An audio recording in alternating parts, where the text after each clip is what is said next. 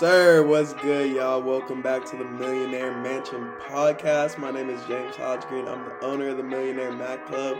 And you know, here at the Millionaire Mac Club, we believe that being a millionaire is not only monetary, but it starts with the mindset and it continues with the mindset. So we talk all self-improvement so you can get your money right, get your spirit right, get your get your body right, get all of that right because it all goes together, you feel me? It all goes together, but it feels so good to be back. I haven't recorded a pod in I think a week cuz I went I went back home to Phoenix and it's uh it's a little challenging to get work done in that type of environment just because since I only go back in segments of months like every few months like it's like oh James let me see you James let's do this James and then so it's cool like that's actually a life lesson that I we can touch on right there is like you don't have to have the grind consume you. Like make sure you schedule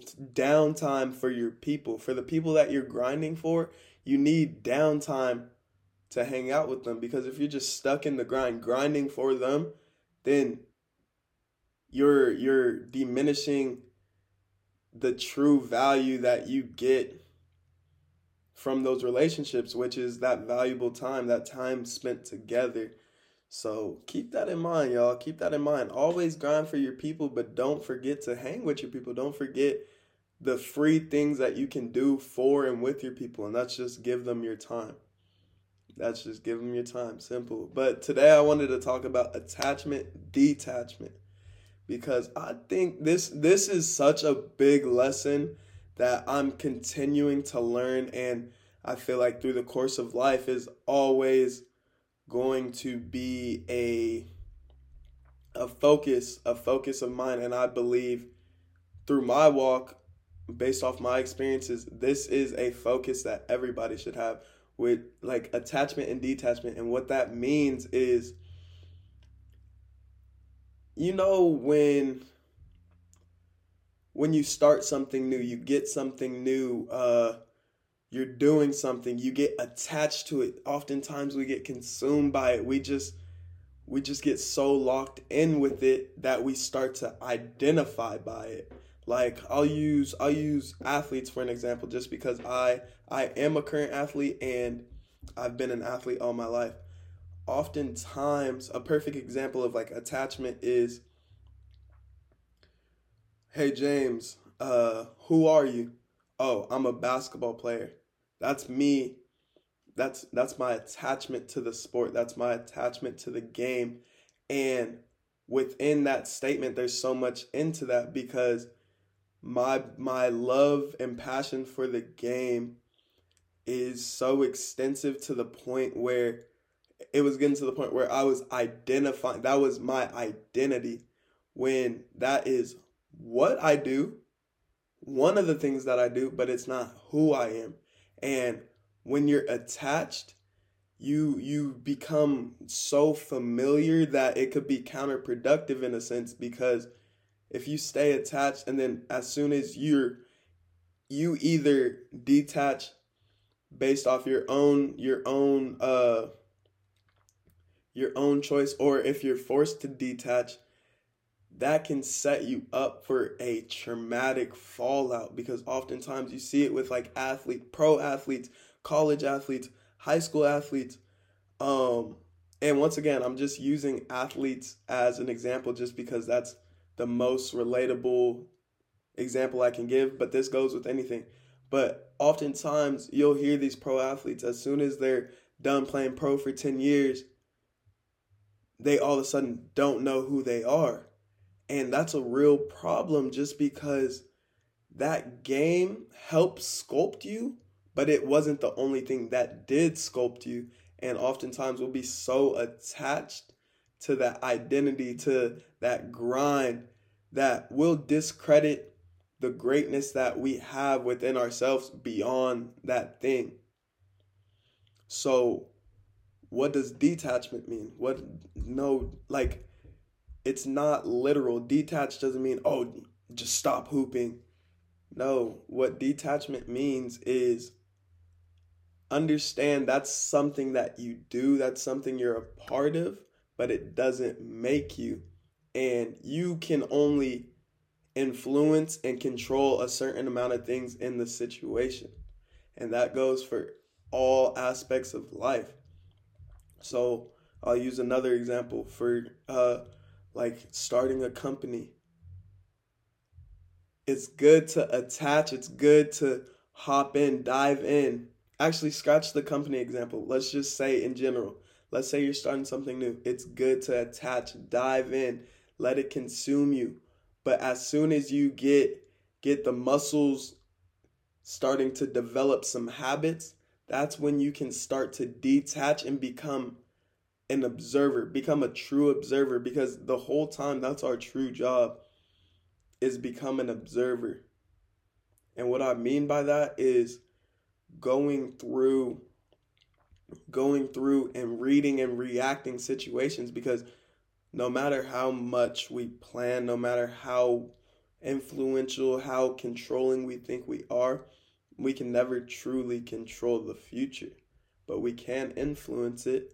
And how can we influence? Where does our influence come from? Our influence comes from our past experiences. That's why we react a certain way. That's why we don't react a certain way. So, and how do you how do you control your reactions? By observing, by observing how you've reacted in the past, by observing the current situation and not always relating it to a past experience because that that's honestly something that will hold us back is we'll be so caught in old situations and try to make this current situation identical to an old situation and we'll end up ruining or spoiling the the present moment. You see what i mean? So the next thing off of that is acceptance. Me me and one of my best friends andres we're talking about that. We were talking about acceptance. And what does that mean? What does acceptance mean? Acceptance is just you coming to terms with what happened and coming to terms with what you influenced to make that outcome become that outcome and what other parties that were involved influenced to make that outcome become that outcome. And then what we do with that what's the next step after that acceptance is understanding and using our imagination to evaluate and prepare and manifest the next thing that we want to happen. And understanding with acceptance, you have to understand you can't control or force the next thing that you want to happen, but you you have better odds of what you want to happen to happen if you know what you want to happen. If that makes sense. And I know it does, but just if it didn't, just replay that and, and pause it and think about it. So after that, after after you you have that acceptance, it's it's where do we go from here? It already happened. It's a definitive. It's in the past and there's nothing we can do about the past, but we can utilize the past. We can utilize the past. And how can we utilize the past? We can use it as data. We can use the past data, the past knowledge that we gained, so we can be prepared when we're in that observer role to be like, oh, I've seen something like this before. I did this last time, let me try this. Or I did this last time, it, it gave me success, let me try that again. You see what I'm saying? So use that past to your advantage. Use the past to your advantage. I know sucky situations happen, I know good situations happen, but there's duality in both. There's good and there's good and bad, there's bad and good. And so you need to find both. You need to be able to argue what good came from a situation and what bad came from a situation. Whether it was you winning the lottery, whether it was uh, you getting proposed to, it doesn't matter. There's you need to know the pros and cons so you're you're the most comfortable you can be in the situation. Okay? You see what I'm saying? So, really, really understand what are definitives. Definitives is something that's set in stone. So, anything that's happened in the past, is set in stone. And just because it's a definitive doesn't mean there can't be a new definitive in state, put in state. And what I mean by that is just because uh, something bad happened to you last time you asked a girl out. Yes, that's a definitive. You you got rejected. That's a definitive. Does that mean that you're forever entitled to being rejected? No, it doesn't. That was a definitive of that time period. It's time to make new definitives and understand that you can influence and create new definitives. So go out, know what you want so you can create what you want and you're not just walking around oblivious like yes, it's good to go with the flow and be in the flow of the Tao and of the world and let good things and bad things come to you, but also understand and have a vision of what you would like. Have a preference. Have a preference just just so you can have an understanding of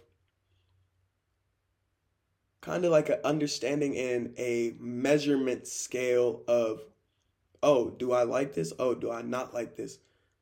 You see what I'm saying? So create new definitives. Create new definitives. Just because a definitive is in state doesn't mean that's the end all be all. You can influence and create whatever you want in this life, in this realm. There's infinite possibilities. You just have to figure out how to influence whatever the situation is to go your way. So, we'll wrap it up there. I'm so glad to be back. I'm so glad y'all joined us.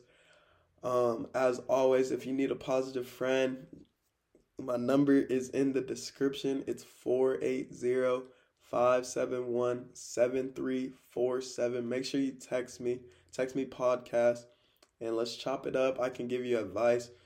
Any of that. We can really, I just want to be your friend and send you daily positivity and motivation. Cop Fit for Life $1. Cop Fit for Life $1. Your first month is $1. The only thing that's holding you back from your dream body is $1. Four quarters. That's it. No taxes. Like, there's no taxes. Um, but yeah, man, I, I love and appreciate y'all. Oh, and I want to pat myself on the back. I want to pat y'all on the back for getting our community to 5,000 5,000 followers on TikTok and we may that may not be the biggest number ever, but it, it, it's a milestone. It's